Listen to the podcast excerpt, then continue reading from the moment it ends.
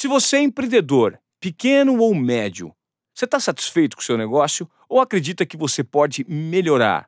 Hoje em dia, existem várias formas de educação online e certos conceitos que você pode absorver e trazer para dentro do seu negócio.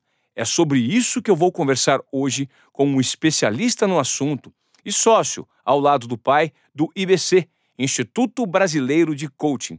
Hoje eu tenho o prazer de receber aqui Marcos Marques no Desobediência Produtiva. Tudo bem, Marcos? É isso aí, Ivan. Tudo ótimo. Uma honra estar aqui, poder fomentar esse seu conceito de desobediência produtiva e fazer a galera extrair mais da vida, né? A vida é uma só e a gente tem que gerar resultados, ser feliz e ser abundante. Ge gerar resultados, você falou. Esse é o foco do IBC. Que basicamente, para os nossos ouvintes, vamos explicar como funciona o IBC e como essa ideia que vocês compartilham de coaching. Como potencializar pequenos e médios empreendedores. Legal. O que eu, meu pai, o IBC, o Programa Acelerador Empresarial, um projeto que eu criei é, tem proposto é que as pessoas elas podem fazer mais com menos em menos tempo. A partir do momento que elas tomam uma decisão, mas não é qualquer tipo de decisão, uma decisão genuína, uma decisão visceral de buscar a melhor versão delas, né? E esse buscar a melhor versão, Ivan, muitas vezes as pessoas interpretam da maneira errada, achando que a sua melhor versão é um ponto de chegada. Então eu vou lá, eu faço um curso, faço terapia, faço coaching, ou eu faço o acelerador empresarial do Marcos, ou eu, enfim, faço qualquer é, intervenção para me transformar e aí eu vou lá e conquisto a minha melhor versão. Não, a nossa melhor versão não é um ponto de chegada, é um ponto de, de partida, onde a gente lapida diariamente, né? E aí nisso é, você está contribuindo muito com as pessoas com esse podcast aqui, né? Porque são é, uma pílula densa e relevante que as pessoas podem acompanhar semanalmente para construir a melhor versão delas, né? A melhor versão do pessoal, da pessoa do CPF e a melhor versão consequentemente do CNPJ. Do negócio, é. Do seu negócio. É, porque eu digo o seguinte, Ivan, a empresa, ela é reflexo do dono as equipes são reflexo dos líderes e o resultado é reflexo de todos. Mas, em primeiro lugar, o reflexo de tudo é do dono, é dos sócios, é do proprietário ou da proprietária daquela empresa. Então, se a empresa está um caos, provavelmente o dono está em caos. Quando você olha para empresas de alta performance, pequenas, médias ou grandes, você vai ver que teve ali um empreendedor ou uma empreendedora que foram extremamente competentes, extremamente protagonistas. Então, aquilo que eu tenho em torno de mim é reflexo do que eu sou. E aí também vem um, um conceito muito bacana, muito difundido, que eu compactuo e acredito que é verdade, né? A gente é muito média daquilo que a gente é mais exposto. Então, dá para entender e dizer que você é a média, por exemplo, das cinco pessoas que você mais se relaciona. Quero convidar os ouvintes que estão aqui conosco agora a pensar no seu nível de resultado financeiro, de prosperidade financeira, de amor, de plenitude, de bem-estar. Se você pensar no seu nível de realização das principais coisas, das coisas mais importantes da sua vida, você vai perceber que você é a média das pessoas que você mais se relaciona em relação àquilo. Então, geralmente, o meu nível de abundância financeira está no meio das pessoas que são mais ricas, mais prósperas e das que também não são tão ricas e mais prósperas que eu conheço. Então, assim, é, a gente emana muito para o mundo e a gente recebe muito do mundo, né?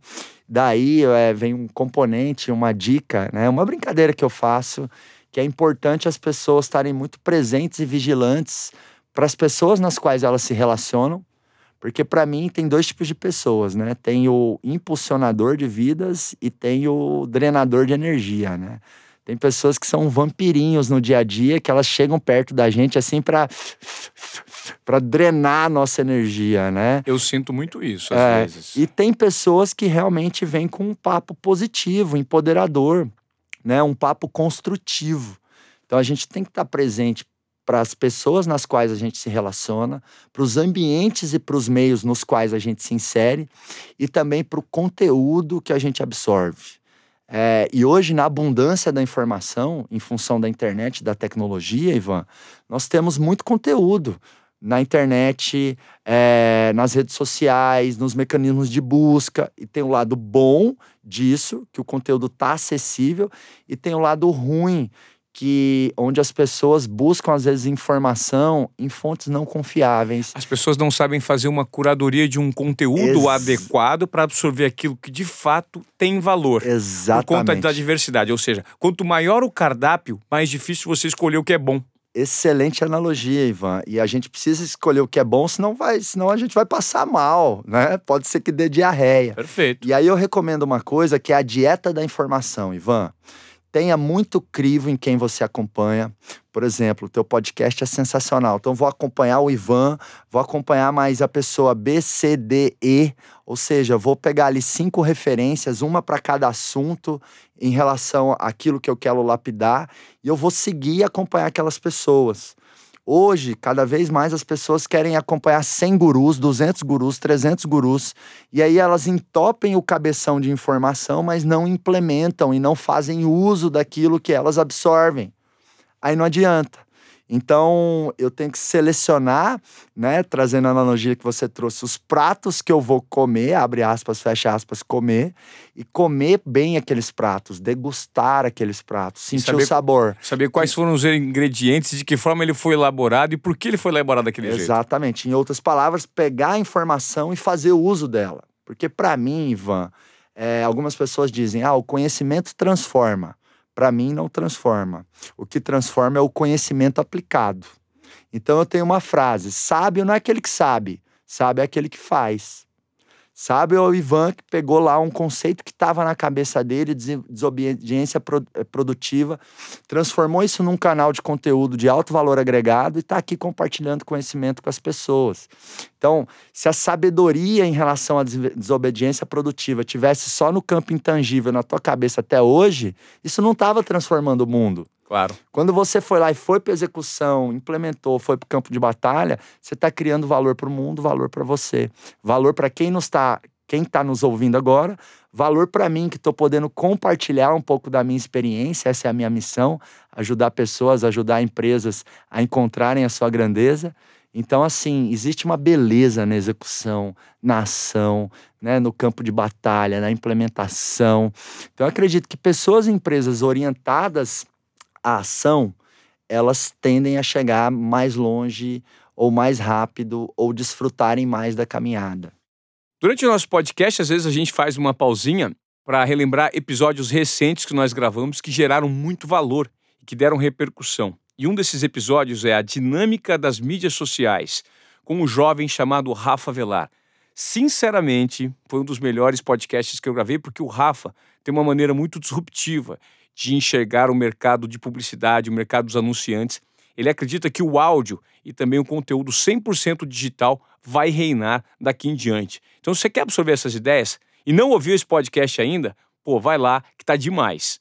Por isso que as universidades hoje em dia, muita gente está procurando cursos paralelos com microlearning para que você não precisa ficar quatro anos numa faculdade sugando, sugando, sugando. Quando você vai dar com o mercado, o mercado já mudou o negócio que você aprendeu, aqueles, aqueles conhecimentos aplicados não foram aplicados, ficaram ultrapassados e você não consegue se estabelecer no mercado. Ao passo que você, acompanhando, fazendo cursos curtos de microlearning, você consegue implementar e por meio de tentativa e erro já dar um, uma largada certa. E, e, a trajetória é sempre uma trajetória. O conhecimento não é só o, pô, eu fiz uma faculdade, então eu sei tudo disso a jornada de aprendizado é constante, concorda? Total, que tem a ver com o que eu falei. A sua melhor versão não é um ponto de chegada, é um ponto de partida, né? Perfeito. Eu chamo isso da nova educação, viu, Ivan? Isso é fantástico. É, a nova educação está cada vez mais é, surgindo da necessidade das pessoas de capacitações rápidas, é, de capacitações que eu chamo de PAR. O que, que é PAR? É um acrônimo de prático, aplicável e relevante. É, eu, por exemplo, eu sou publicitário de formação, estudei psicologia também, mas quando eu saí da faculdade, eu não tinha ouvido nenhum conceito, da faculdade de publicidade, eu não tinha ouvido nenhum conceito de marketing digital. E a gente estava em 2007 já.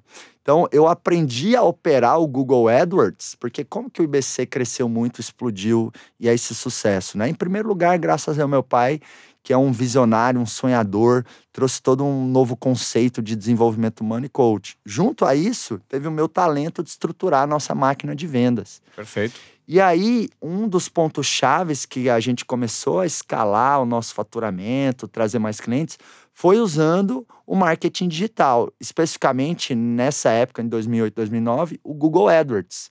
Onde eu aprendi Google AdWords? Num curso de dois, três dias, onde eu operei aquela ferramenta. Aquilo valeu muito mais do que os meus quatro, cinco anos de publicidade e propaganda na Universidade Católica de Santos. Que você colocou na prática aqui. Coloquei na prática. Então, assim, eu sinceramente, eu acredito que para vários nichos, é, o modelo de educação ele é importante mas em muitos nichos é, a educação ela está se reinventando através do microlearning, através do blended learning, ou seja, você mesclar o presencial com online, através de experiências imersivas, onde você coloca as pessoas focadas num determinado tema, num determinado conceito, durante três dias ou durante uma semana.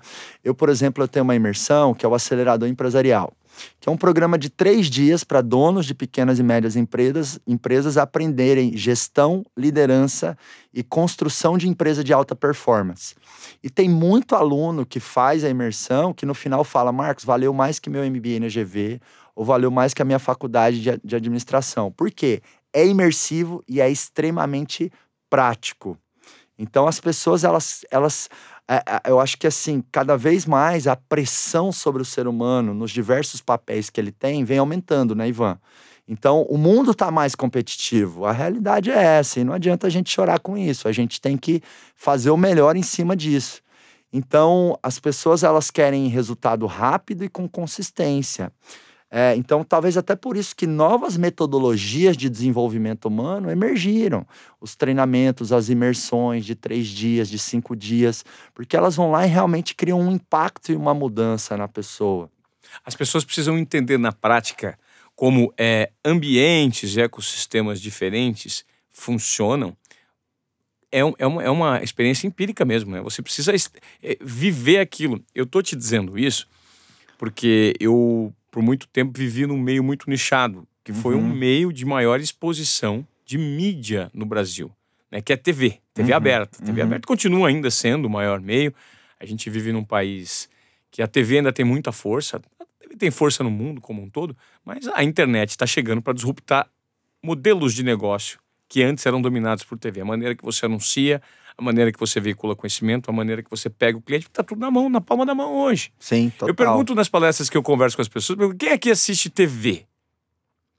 Poucas quem, quem assiste TV todo dia. Hoje eu fiz um bate-papo que eu perguntei quem aqui assiste TV numa plateia de 60 pessoas, três assistiam TV todos os dias. Só que você pode ter certeza que essas três, certamente, assistem a TV com um smartphone na mão. Então, assim, ninguém vê mais propaganda na TV, porque deu um intervalo comercial. Se ele está muito atento àquilo que está rolando na TV aberta, ele certamente vai puxar. E durante a exibição do conteúdo na TV, ele também vai estar tá aqui conectado. Então, são formas diferentes de você absorver conhecimento, propor conhecimento, e isso faz com que não só os produtores de conteúdo, mas todo mundo, em todas as áreas de atuação, tenham que se reciclar, não é, Marco? Não é só empresário. Todo mundo tem que se reciclar. O profissional total, precisa se reciclar. Total. Há 30 anos atrás tinha isso, né? Ah, eu tenho idade para começar a estudar e eu vou lá e termino. Então eu faço a minha faculdade, a minha pós, opa, zerei o jogo da minha educação. E pela competitividade, cada vez mais as pessoas têm que desenvolver novas habilidades. Pela é, complexidade, pela mudança cada vez mais né, voraz que vem acontecendo, uh, o rádio. O rádio demorou, se não me engano, 10 anos para atingir um milhão de usuários. Quando lançou o aplicativo lá Pokémon, foi 50 milhões de downloads em uma hora. Então, é, a velocidade da mudança, da tecnologia, a competitividade, está fazendo com que as pessoas tenham que se reciclar, se atualizar e se manterem capazes de gerar valor. Senão elas vão ser substituídas por quê? Por Sim. máquinas, por automação, por processo, por software. Então, isso de que ah, eu parei de estudar, eu acabei de estudar, isso acabou, isso morreu. Hoje a gente só tem data para começar a estudar, para terminar não tem mais. Sim. E de novo, remonta a ideia que eu trouxe, a nossa melhor versão não é um ponto de chegada, é um ponto de partida. É muito interessante esse é, conceito, faz muito sentido. É, e aí você estava falando um pouco disso, né? De que hoje as pessoas não estão tanto na TV, assistindo TV. Uma experiência, uma coisa que eu fico presente, Ivan, muitas vezes eu estou esperando voo no aeroporto, ou estou numa situação social que as pessoas estão aguardando, é, e você observa, né? É, a cada 10 pessoas que você observa, você vai ver que 5 a 8 está com o smartphone, está com o celular na mão. E hoje, para mim, o novo petróleo, abre aspas, fecha aspas, das empresas é a atenção. Capturar a atenção das pessoas está um desafio muito maior. Porque existem N plataformas concorrendo pela atenção do ser humano. E a atenção, ela é a base da relação, da construção de confiança e da venda também. Então, cada vez mais as empresas e as pessoas têm que reinventarem a sua comunicação para conseguir a atenção das pessoas. E para mim, quem não está fazendo um bom uso, um melhor uso, um uso profissional das redes sociais, do social media, é, tá deixando muito dinheiro na mesa. E uma verdade em relação às redes sociais, Ivan, que é assim: ou você entra ou você entra. A questão não é se você entra, é quando você entra. Porque tem o cara que ele tá mega atrasado, ou a empresa que ela tá mega atrasada, achando que aquilo não vai acontecer para ela, e aí ela chega para jogar o jogo é, de uma maneira tardia e fica muito mais difícil. Por exemplo, quem começou a trabalhar bem conteúdo no Instagram há quatro anos atrás, quando a plataforma ainda não estava tão estourada, hoje tem um perfil muito gigante, bombado, muito, muito bombado. bombado. E às vezes a pessoa nem tem um conteúdo tão bom assim, mas ela começou quando a plataforma era, era abre aspas, fecha aspas, fraca. YouTube é a mesma coisa. Quem começou a fazer YouTube bem feito há oito anos. Bombou. Bombou entendeu? Então, é, a nova economia, a nova educação, ela está aí. A gente tem que se reinventar e ter a habilidade de nos despir dos paradigmas antigos e trazer os novos paradigmas, os novos conceitos. E aí o mundo está cada vez mais contraintuitivo, né? Por exemplo, pô, desobediência produtiva é uma coisa contraintuitiva. Sim. Porque, em tese, ser produtivo é uma coisa obediente. Gente. Aí vou até devolver uma pergunta para você, Ivan. Claro.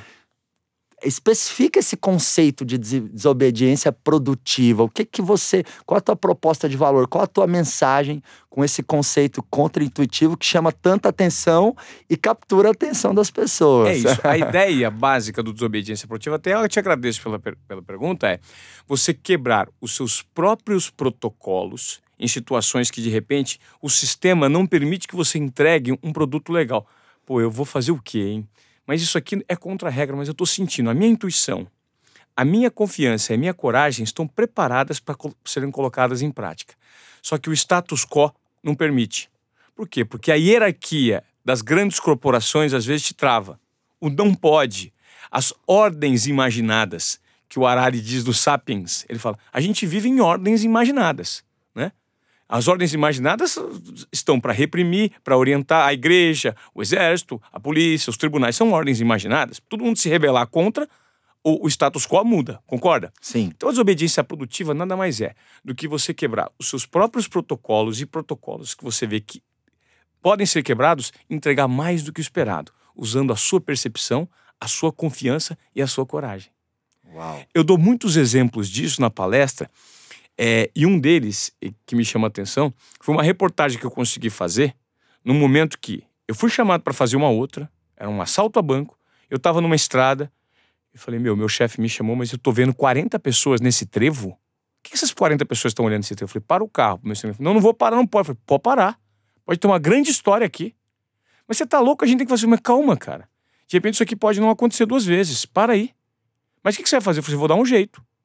E quando eu chequei o que era, era algo que a TV estava esperando 17 anos para fazer e não conseguia fazer. Eu falei, não, eu vou apostar nisso aqui. Morei a volta, falei, cara, pera um pouquinho, eu vou voltar, mas me dá um tempo que eu tô com um probleminha. Então vai no seu tempo, não vai fazer cagada na estrada correndo. Eu trouxe uma reportagem que eu não posso revelar totalmente o tema aqui, que, só para gerar curiosidade. e aí eu entreguei, mas a oportunidade a oportunidade estava passando na minha frente. Se eu não tivesse uma dose de desobediência produtiva, e seguisse aquilo que o meu coração e minha intuição mandasse, Sabe o que tinha acontecido? Eu tinha perdido aquela grande oportunidade. Às vezes, Marcos, as oportunidades aparecem na nossa frente, mas a gente está tão forjado e moldado numa hierarquia ultrapassada que nós não damos vazão para aquilo que a gente tem de mais valioso, que é o que o Malcolm Gladwell chama de fatiamento fino. Né? Ele tem um livro dele que ele fala Blink, a vida num piscar de olhos. O que, que é o Blink? Nada mais é do que, cara, você bateu o olho numa situação, você assim, ai, aquele, o corpo te fala. Às vezes você tem uma dor de barriga, a sua intuição está trabalhando de uma forma subjetiva que ela mesmo te manda os sinais e se você perceber esses sinais e colocarem, aprender a perceber esses sinais, você consegue encontrar uma solução mais assertiva para o problema e disruptar o mercado. Faz Uau, sentido? Total. E esse sinal que você falou, né, que é uma sensação física, fisiológica, é, eu consigo reconhecer ele muito na minha trajetória e no muito meu dia a dia legal. como empresário. E eu ensino isso para empresários, que é o quê? Quando você tem, sabe, aquele incômodo no estômago em relação a um funcionário, um colaborador da sua equipe, é a sua intuição dizendo que aquela pessoa não vai dar certo. Aí geralmente a gente tem esse incômodo, vai lá dar uma chance para a pessoa, tem esse incômodo de novo, sabe? O teu corpo te diz, a tua intuição maior te diz.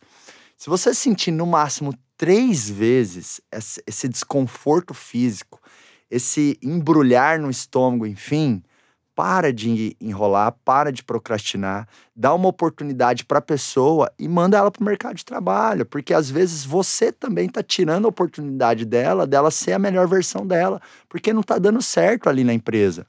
Porque uma coisa que eu aprendi também, Ivan, é que a vida e a natureza é cíclica, né? Ciclos se abrem, ciclos se fecham. Perfeito. A bolsa esses dias, ela despencou 10%, travou tudo. No dia seguinte já subiu. É, tem dia que a gente está triste, no outro dia a gente está feliz. Então, o ser humano, a natura, é intrínseco à natureza o quê? Essa questão cíclica. Ciclos se abrem, ciclos se fecham. E a nossa, intui a nossa intuição, vou além, eu acho que a gente combi existe uma magia de combinar, na minha opinião, Ivan, vê se você concorda. Existe uma magia de combinar pensamento e sentimento.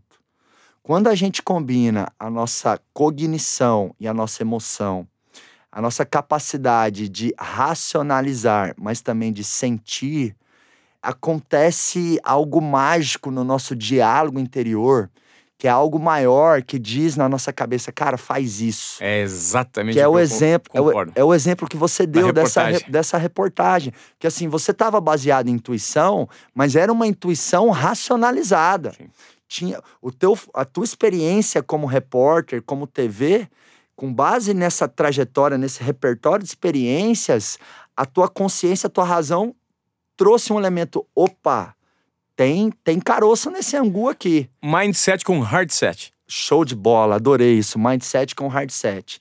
É, é, como que é? Repete aí. Mindset com hardset. Uau, mindset com hardset, ah. perfeito. É, existe um conceito na psicologia que é o Self 1 e o Self 2. Que existe um diálogo interior, né? E quem propôs isso é um cara que chama Timothy Galloway. É, para muitos, ele é o pai do desenvolvimento humano ou o pai do coaching. Esse cara, ele foi um técnico de tênis, Ivan. E ele lançou um livro na década de 70 que chama O Jogo Interior. Basicamente, o que o livro propunha é que o grande adversário do é, jogador de tênis não era o oponente do outro lado da quadra, Concordo mas plenamente. sim ele mesmo. Perfeito. E, nesse, e nessa partida dele com ele mesmo, duas vozes aparecem no diálogo interior dele. A primeira voz ele chama de Self 1. O Self 1 é a nossa voz crítica, julgadora, que traz autocobrança, autopressão, traz o medo. O Self 1 é o teu diálogo interior que te protege. Cara, não faz isso, toma cuidado, olha isso. Já aconteceu, é, já deu errado quando você foi por ali.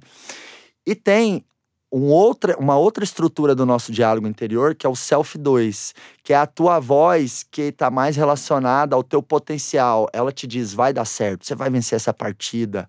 É, esse cara tem aquele ponto fraco, você, você é capaz, você é apaixonado, você está determinado, enfim. Então nós estamos constantemente brigando no nosso diálogo interior entre um capetinha, e um, é selfie, e um anjinho.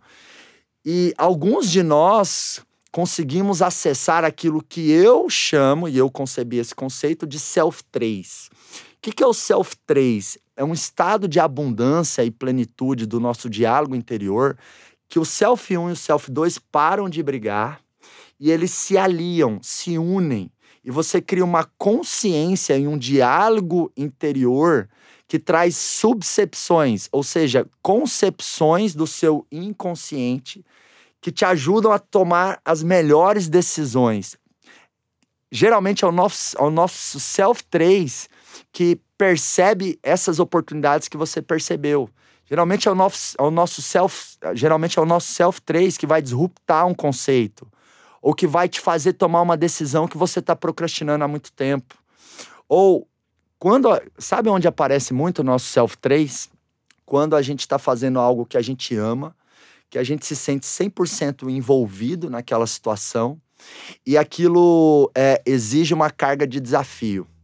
Quando você está fazendo algo desafiador, que você tem perfil para aquele algo, que você tem experiência, competência, que você ama fazer, geralmente esse self 3, essa voz interior que é abundante, poderosa, que ela te faz usar a razão e a emoção, que ela te faz combinar pensamento e sentimento, é nesse momento que você está na sua alta performance.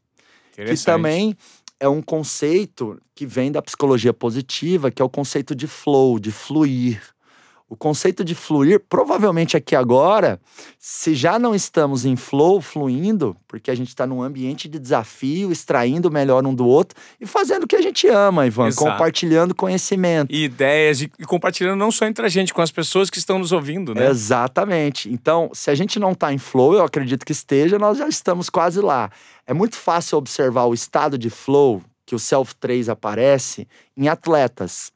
Então, é, o cara vai lá competir, seja no atletismo ou na natação, e aí você é um expert nisso, vai poder dar um exemplo. Eu já, de, já tô com os exemplos desenhados, eu tava louco para falar. Então vai lá, dá um Ayrton exemplo. Ayrton Senna na volta perfeita de Mônaco, Grande Prêmio yes. de Mônaco na chuva, guiando na chuva. E ele fala que depois que ele estava no, saiu do carro, ele estava num estágio mental que parece que ele se sentia parte da máquina, que ele guiava com tudo para ser, o negócio estava tão iluminado que ele não ele, ele fazia tudo organicamente, tudo com, e o tempo só baixava e ele guiava igual um maluco na chuva e aquela coisa ele, ele, ele se transformava em parte do todo. Então, nesse momento aí, ele estava sendo guiado por uma coisa que eu ainda não subcebi, nem concebi o nome, que é uma mescla entre razão e emoção. Porque ele não estava sendo imprudente, mas ele também não estava sendo prudente ele estava usando o melhor do sistema biológico dele e atingindo um nível de performance que ele perdeu a noção do tempo. Sim. Né? Então, é, eu chamo isso de acessar o nosso, o nosso self 3, onde o nosso diálogo interior para de brigar. E quando você fala desse esse diálogo interior, e quando você começou a dar o exemplo do 1 um e o 2, e quem concebeu o, o, a ideia original foi um técnico de tênis, a gente pode ver claramente isso nos jogadores de tênis. Uhum. Você vê três foras de série, que são os três maiores jogadores de tênis da história. A gente tem o privilégio de poder, em vida, assistir esses caras jogando, que é o Nadal, o Federer e o Novak Djokovic.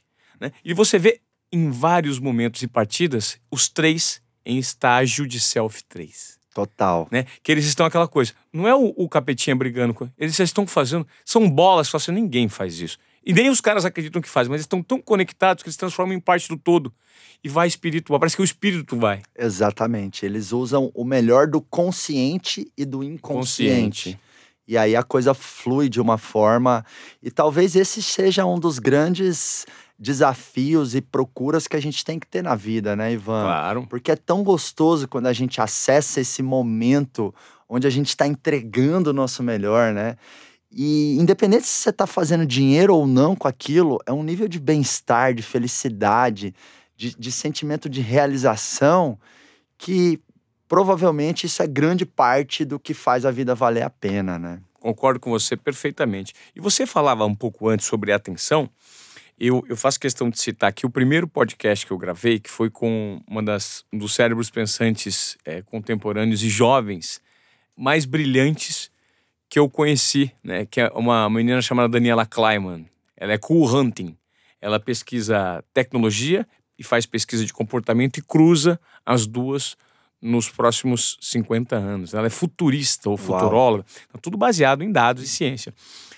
ela explica que num curto espaço de tempo, as marcas, corroborando o que você disse, que o que mais vale nas pessoas, é assim, ó, o que mais vale hoje em dia é o tempo das pessoas. E as marcas estão em busca de tempo. Então, se você vende uma revista mensal para o assinante, você entrega a revista mensal para o assinante, o assinante não está pagando pela propaganda, ele está pagando pelo conteúdo daquela revista. Então, em tese, se ele está folheando lá e 50%, 50 das páginas tem conteúdo e os outros 50% tem propaganda, na concepção dela, o leitor deveria ser remunerado pela propaganda que ele está consumindo. Porque ele, ele, o tempo dele vale. Então por que, que ele vai destinar o tempo por algo que ele não comprou, que é a propaganda? Então a marca que se quiser, remunere-o para ter a atenção dele. E esse formato, essa forma de pensamento, ela já está em pauta hoje, na verdade, ela já está em prática em alguns aplicativos chineses. Uhum. Que você é monetizado para dar atenção para algumas, algumas propagandas. Faz sentido para você? Faz total sentido isso. É... Se você tivesse que pedir, na minha opinião, tá? E aqui eu não estou fazendo nenhuma apologia religiosa, nem nada disso, mas uma claro. metáfora. Mas na minha opinião, se você tivesse que pedir uma única coisa para Deus, essa coisa seria tempo. Porque com o tempo você faz dinheiro, com o tempo você faz saúde, com o tempo você faz amor, com o tempo você faz realizações. Então, sim, tempo que é uma coisa muito próxima da atenção, porque ter atenção é ter o tempo das pessoas, cada vez mais é o maior ativo do mundo. Até porque, Ivan, apesar de ainda existir muita disparidade e discrepância social, na média, o mundo está enriquecendo. O PIB per capita do mundo está aumentando. Eu tive a honra de bater um papo com o Ricardo Amorim esses dias. Então, o mundo e as pessoas estão enriquecendo. Então, no futuro, e aí não sei te dizer, te estimar se é 30, 50, 60, se é 200 anos, cada vez mais o ativo dinheiro ele vai perder relevância. E o ativo tempo vai ganhar mais e mais e mais relevância. Super interessante. Tem um estudo do Martin Seligman, que é o criador da psicologia positiva, que é uma área científica da psicologia focada em estudar forças e caráter, felicidade, virtudes. E em um dos livros dele, se não me engano, o Felicidade Autêntica, Authentic Happiness, ele propõe, ele, ele fez um estudo para entender qual é a renda financeira que impacta a felicidade das pessoas. E ele descobriu que nos Estados Unidos, né, nos Estados Unidos, a partir de uma renda anual de 100 mil dólares para cima, o dinheiro não impacta em nada a felicidade na vida das pessoas. Eu sei que uma renda anual de 100 mil dólares ainda é muito distante. Vamos converter para reais. O dólar está alto, né? Sim, é, 400 mil reais é Quatro... muito distante do, do, do, da média brasileira. É muito distante ainda. Mas, se a pessoa tiver os conceitos certos, talvez com um terço disso, um quarto disso, ela seja tão feliz quanto um bilionário. Sim. Esse mesmo estudo que você falou, eu li em algum lugar, eu não me lembro a fonte, uhum. mas parece que a média americana que nem mais nem menos era de 5 mil dólares mês. Uhum. Então, se você multiplica por dois, são 60 mil dólares. Então, assim, mais que isso, em tese, é luxo demais. Ah. Não precisa. Menos que isso, é promove uma falta de uma ou outra coisa do sim, ponto de sim. vista material. Uhum. Então, assim, cara, o que existe de mais feliz na vida, o dinheiro não compra. Total. No total. meu ponto de vista, você pergunta, Ivan, qual que é a coisa mais feliz que te aconteceu na tua vida? O dinheiro não compra. É não ser pai. É ser é. pai. É ter dois, dois filhos. E eu tenho, conheço pessoas, que têm todo o dinheiro do mundo e que não têm a capacidade de fazer filho porque biologicamente não consegue. Exatamente. Ou pessoas muito prósperas financeiramente que são muito infelizes, né? O Tony Exato. Robbins tem uma frase que eu gosto muito, que é uh, nenhum sucesso justifica uma infelicidade. E o mundo está doente, né, Ivan? Tem um dado da Organização Mundial de Saúde que traz que até 2050, 70%, se não me engano, posso estar errado um pouco no número aqui, é, mas 70% da população vai ter algum sintoma patológico de depressão. Imagina, 70% do mundo com algum nível patológico de depressão. Então, a gente realmente precisa trazer para as pessoas uma cultura de viver bem, ser grato pelo que elas têm.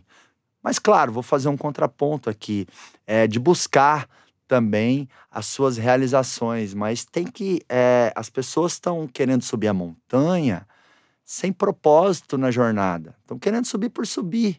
Ah, porque eu quero ter um carro novo, eu quero ser milionário, porque a sociedade. Não interessa o que eu faço, eu vou, quero ganhar dinheiro, não interessa se eu estou infeliz no meu trabalho, o importante é ter dinheiro, ter e ter e ter, e não em ser. As pessoas têm que ter em mente que dinheiro é consequência né? E eu tenho que trabalhar por uma causa, por um propósito. E geralmente a minha causa e o meu propósito vem da reflexão de dois P's: o meu porquê e o meu porquê.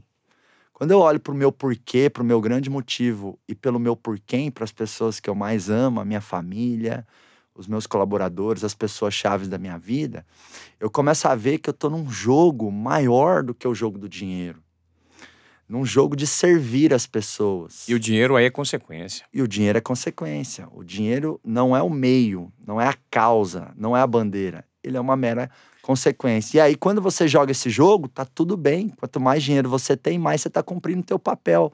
Aí é show. Aí é Agora, legal. quando você joga o jogo do dinheiro pela, pela causa, você provavelmente está se fazendo mal para conquistar aquilo, né?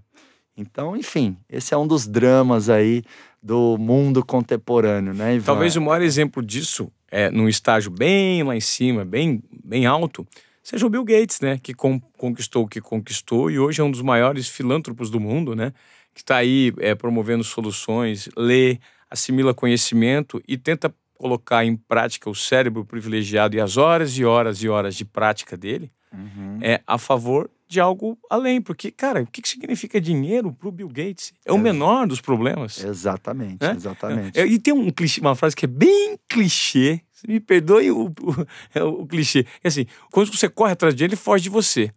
Agora, quando a ideia é você montar algo que faça o dinheiro correr atrás de você, você, você espera o dinheiro vir atrás de você. Quando você não está atrás dele, ele vem atrás de você. Exatamente. Não é? o todo, conceito é esse. Faz todo sentido. E aí, vou me permitir aqui fazer uma propaganda de uma outra plataforma de conteúdo, mas depois a gente cobra eles, claro, tá bom, Ivan? Claro.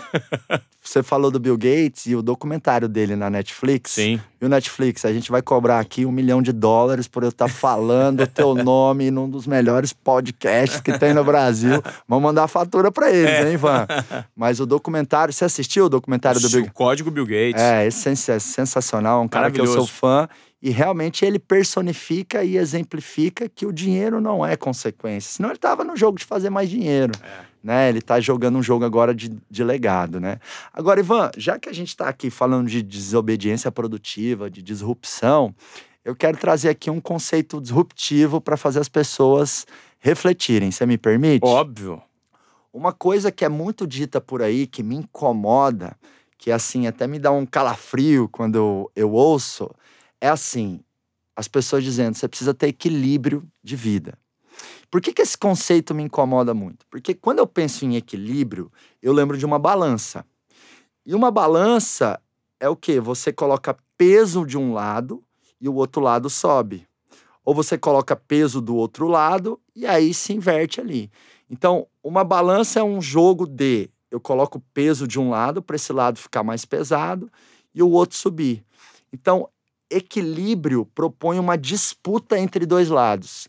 E geralmente, quando é dito assim, você tem que ter mais equilíbrio de vida, qual é a conotação? O que está implícito ali? Ah, você precisa ou sacrificar um pouco a tua vida profissional pela pessoal, ou você precisa é, sacrificar a tua vida pessoal pela profissional.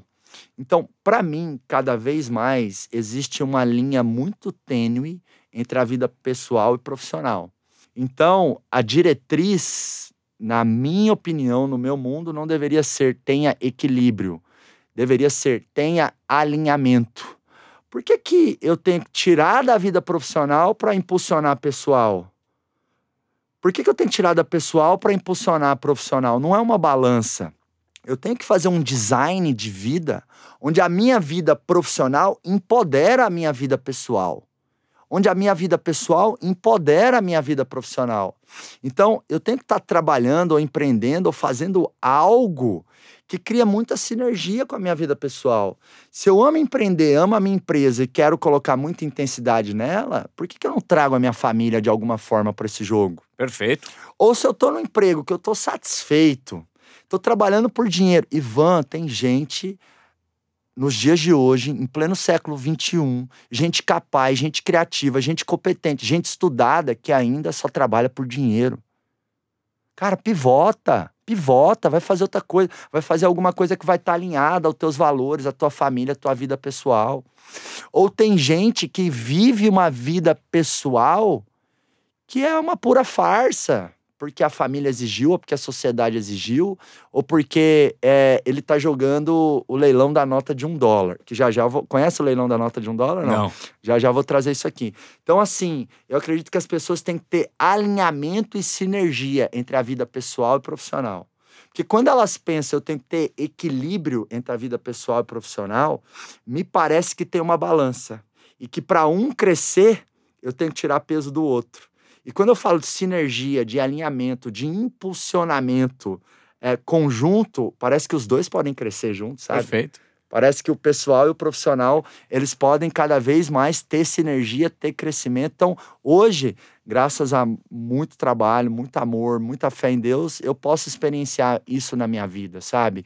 Minha vida familiar, minha vida pessoal empodera a minha vida profissional e a minha vida profissional empodera a minha vida pessoal. E, e uma retroalimenta a outra. Exatamente. Né? E, e é interessante você fazer essa adequação de termos que hoje em dia, quando nós nesse mundo multiplataforma que você está sempre debatendo sobre maneiras diferentes, interessantes de melhorar processos e tudo uhum. mais, uhum. você começa a olhar para conceitos que já estão pré-estabelecidos e fazer adequações, que é basicamente o que você fez. E uma outro, um outro conceito que nada mais é do que saia da sua zona de conforto. Todo mundo trabalha para ter o quê? Conforto. Na verdade, sai da sua zona de acomodação. Uhum. Você trabalha, você entrega proposta, você faz tudo para você, você ter o quê? Um conforto. Conforto uhum. mental, uhum. conforto espiritual, uhum. que nada mais é do que um alinhamento dos dois lados. Exatamente. Assim, saia da zona de conforto. Eu uso muitas vezes zona de conforto, mas o termo ideal seria zona de acomodação, porque às vezes as pessoas estão acomodadas num ambiente e não necessariamente significa que elas estão na zona de o zona de conforto é um termo que a gente usa e que a gente é, é, é. legal a gente discutir sobre essas. Concordo plenamente com essa reconfiguração semântica aí que você fez né? Para mim tem três zonas essa de acomodação a de conforto e a de crescimento.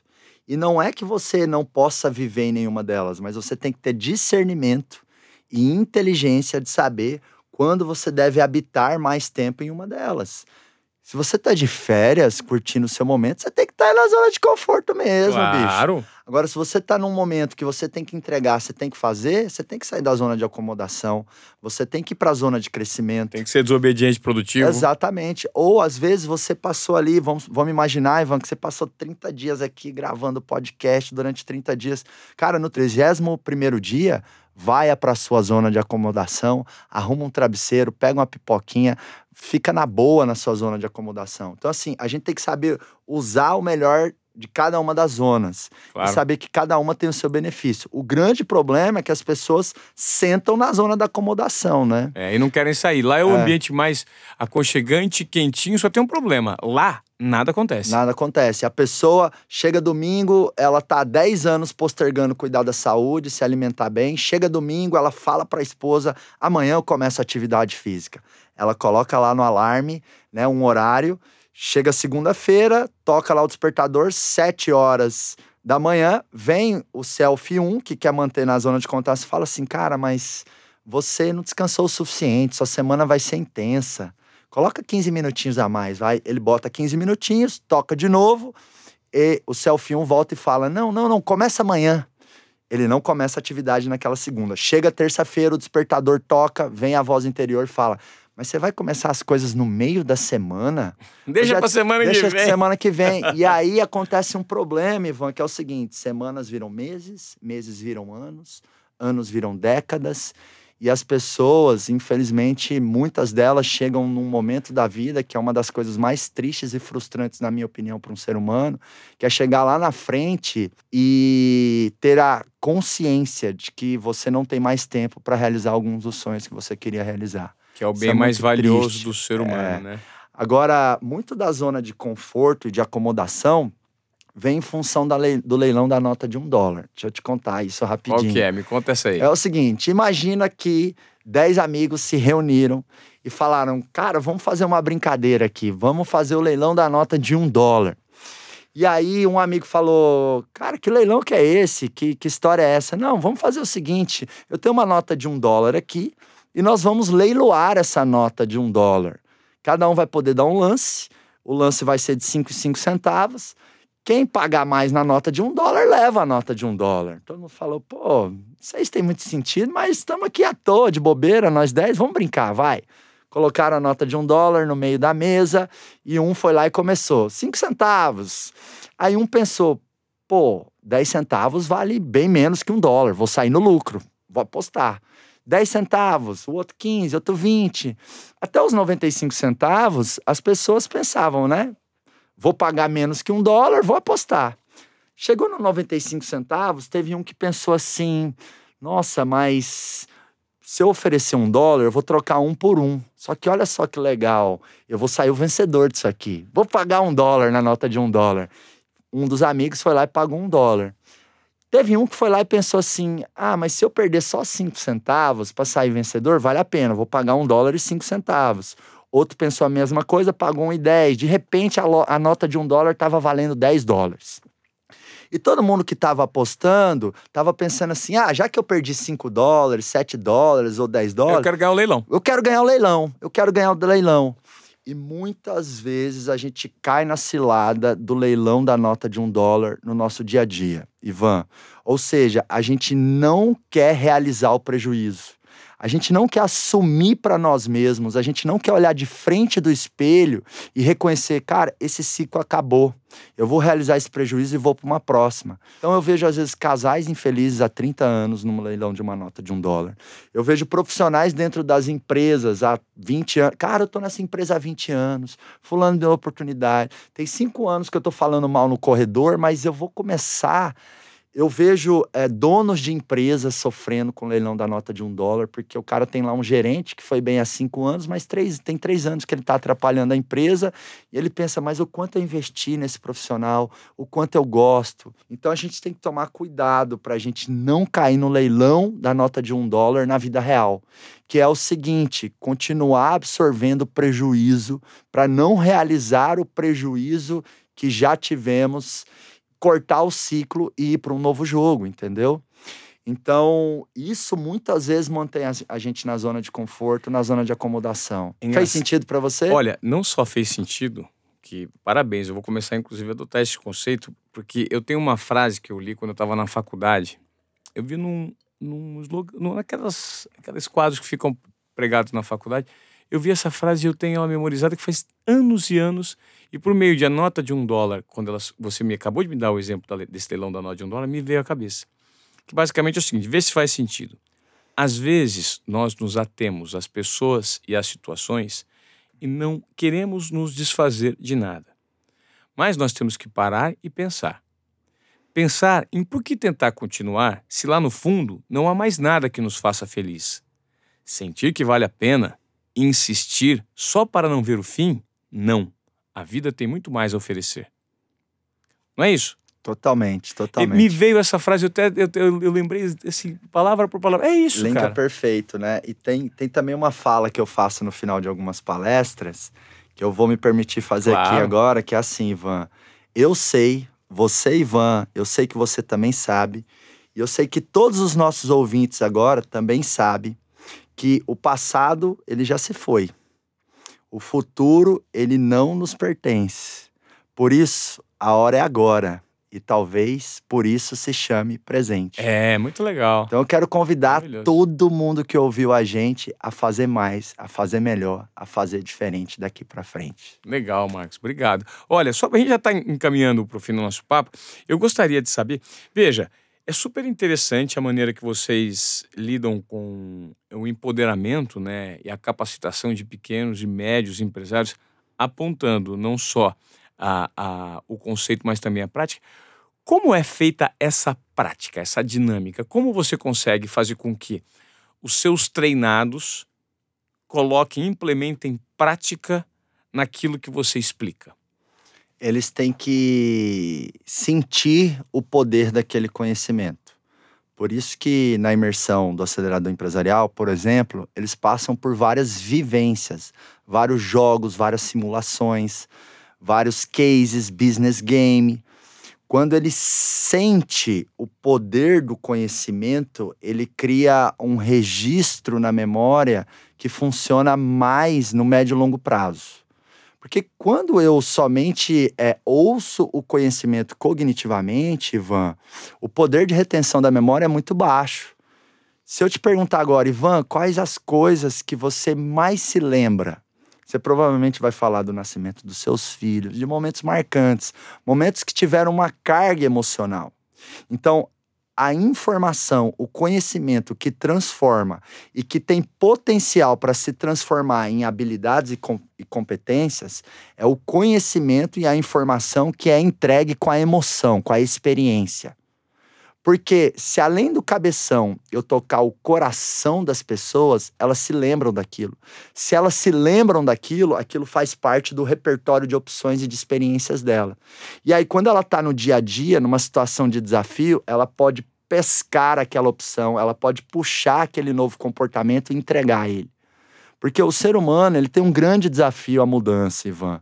É, nós somos biologicamente preparados para morar naquela zona de acomodação que você falou biologicamente, 95% do nosso corpo quer o quê? Sobreviver e reproduzir.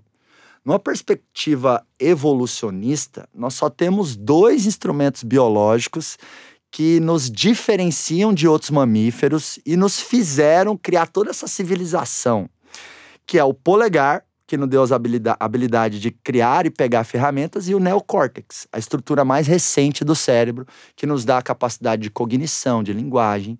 De, de criação de mitos. De criação de mitos e tudo mais. Então, mas é só o polegar e o neocórtex querendo evoluir. O resto quer sobreviver e reproduzir, Ivan.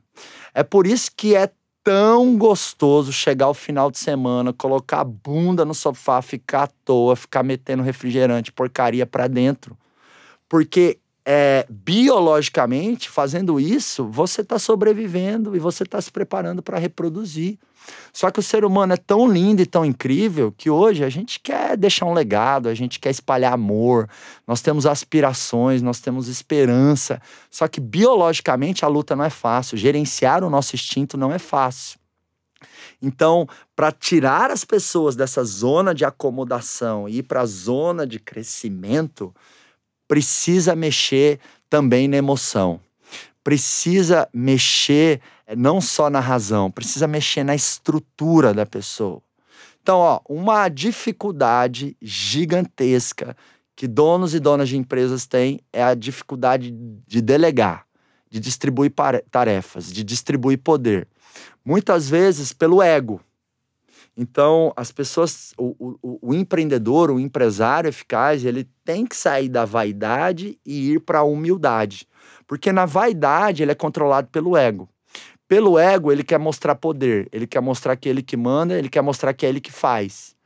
Mas isso é, não tem o mínimo sentido, porque se a empresa é sua, independente de quem é o mérito de certo projeto, de certo resultado, de certa meta alcançada, se é você que fundou aquela empresa, aquele mérito sempre vai ser seu, independente de quem fez. Então, cara, dá espaço para as pessoas florescerem, dá espaço para as pessoas protagonizarem, dá espaço para as pessoas empreenderem. Para as pessoas então, se sentirem uma parte viva daquela empresa. Exato. Que quando a entrega é para o propósito, ela é muito maior. Você Total. não precisa fiscalizar, você não precisa de relógio ponto, o cara vai brigar por você, é. vai matar um leão por dia por você, porque ele está matando por ele mesmo. Exato. Eu tenho dito para as empresas: pare de contratar colaboradores e comece a contratar empreendedores pessoas que querem realizar, pessoas que vão desenvolver o mindset, a mentalidade de dono e pessoas que vão inovar e fazer acontecer num nível diferenciado. É com todo mundo que você vai conseguir isso? Não, mas se você conseguir com 20% da sua equipe, esses 20% ajuda a puxar o resto. Perfeito. Ajuda a puxar ali o que a média do desempenho, a barra de desempenho. Que é um então, efeito cascata, né? Total. Você vai contaminando e quando você vai gerando é. essa sensação de pertencimento por parte dos colaboradores, isso tem um, um poder Sim. de. Porque Sim. a ordem que vem de cima, ela vem de uma maneira. E a ordem que vem de unilateral, né, de uma pessoa na mesma posição, uhum. que não é ordem, é uma uhum. sugestão, uhum. né, que é uma, uma, uma, geração de um comportamento de valor. Sim, e combinado a isso de mexer na emoção e no sentimento, tem que ter aquilo que eu chamo de conteúdo e ferramentas par, prático, aplicável e relevante. Então, por exemplo, delegar. Delegar é simples, Ivan. Se você é passar em três etapas na hora de delegar, que é especificidade, prazo e indicadores de sucesso, eu chamo de delegação EPI.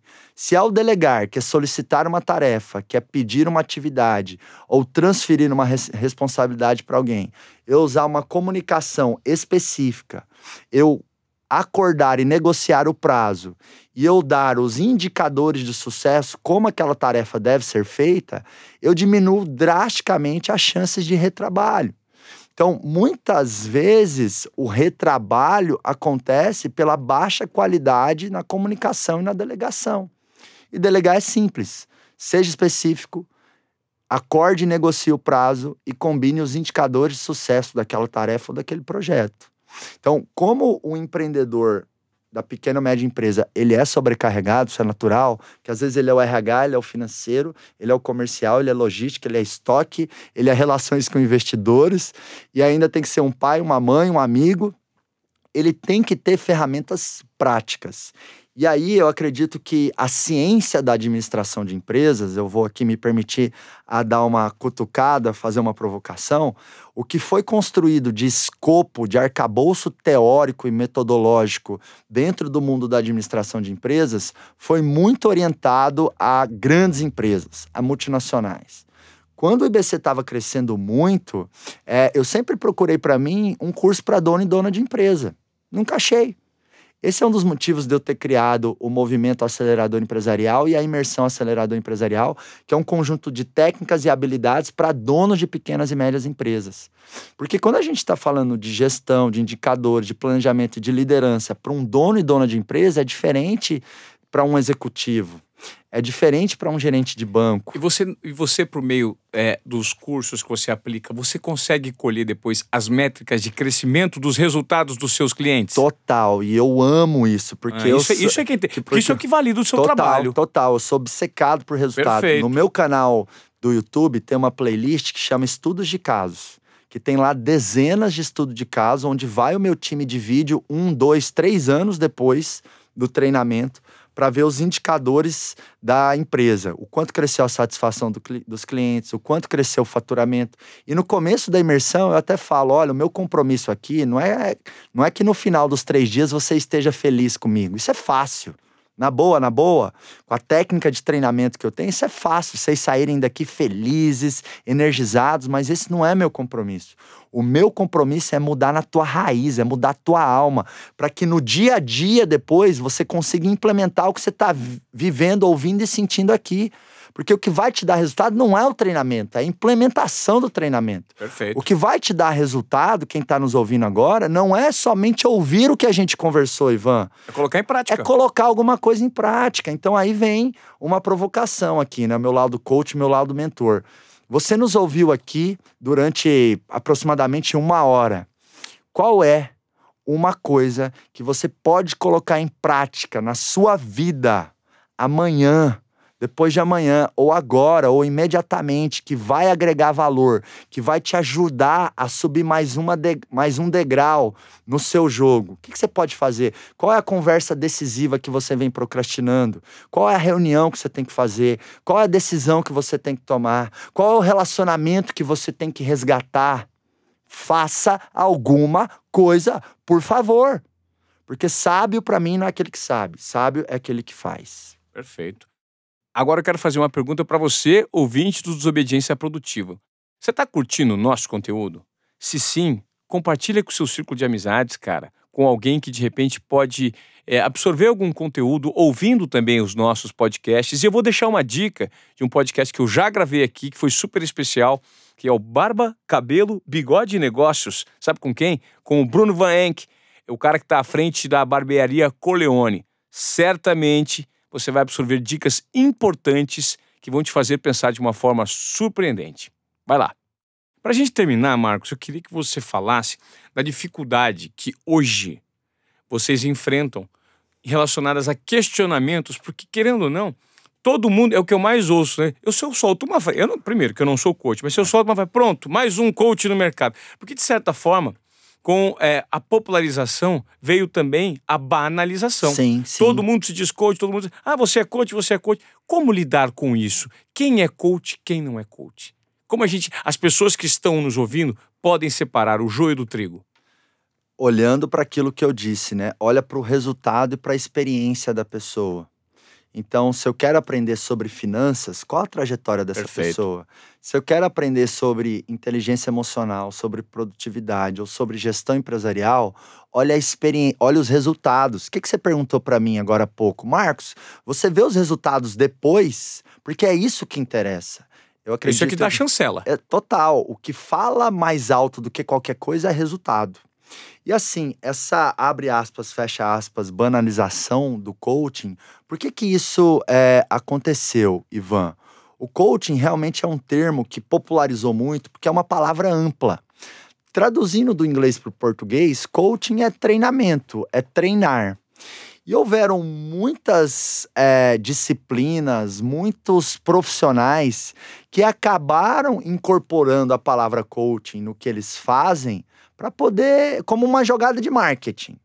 Então o cara é um consultor de finanças, ele não é coach de finanças, mas ele foi lá e começou a falar que ele é coach de finanças. Então a Herbalife foi lá e começou a falar que os revendedores eram coach de bem-estar. Então, como o termo coaching, ele é cool, ele é sexy, e o brasileiro adora importar termos de fora, muita gente começou a usar a palavra coaching de uma maneira equivocada, desmedida e muito generalizada. Isso gerou uma brecha para algumas críticas e algumas brincadeiras. Agora, um outro motivo também, Ivan, é que o coaching é, e, o, e a área do desenvolvimento humano, ela é muito disruptiva e muito transformadora. E tudo aquilo que é novo causa um medo nas pessoas, causa uma incerteza. Quando o Henry Ford foi lá e falou: Eu vou fazer uma fábrica para escalar a produção de carros, falando para ele: Você tá doido? Tá todo mundo querendo andar a cavalo. Quando o Steve Jobs falou: Eu vou democratizar e as pessoas vão ter um computador pessoal na, mão. na, causa, na casa delas. Casa- Nessa no época era na ca- casa. é, na casa. O cara falou: você é louco, os computadores eles precisam de um cômodo inteiro. Então, tudo aquilo que é novo passa por um momento de chacota. Tudo aquilo que é disruptivo, antes da maturação, Resistência. passa pela resistência. Então, eu olho com bons olhos as críticas que aconteceram, porque isso é para amadurecer o mercado. E se muita gente falou disso, ou se todo mundo está falando disso, é porque tem muito potencial e é porque é muito disruptivo. Senão não teria ninguém falando sobre isso. Perfeito. Então, eu acredito que é um, foi algo muito positivo para o mercado de coaching para amadurecer. E o coaching é uma coisa muito disruptiva, e é por isso que houveram algumas críticas, alguns ataques, algumas piadas, como parte do processo de amadurecimento e compreensão né, do que é essa palavra, do que, que é essa jornada, que para mim, é, coaching é, tem duas vertentes, tá, é, Ivan? Uma é o profissional coach. É aquela pessoa que vai atuar profissionalmente como coaching, com coaching. Ela vai desenvolver outras pessoas através de sessões individuais que acontecem é, a cada 15 dias ou semanalmente. Geralmente o coach profissional ele é especializado num nicho, num segmento. Então ele pode ser coach de liderança, ele pode ser coach de casais, ele pode ser é, coach para ajudar a pessoa a passar no vestibular. Então ele ajuda comportamentalmente o cliente num objetivo específico. E essa é a diferença clara da terapia.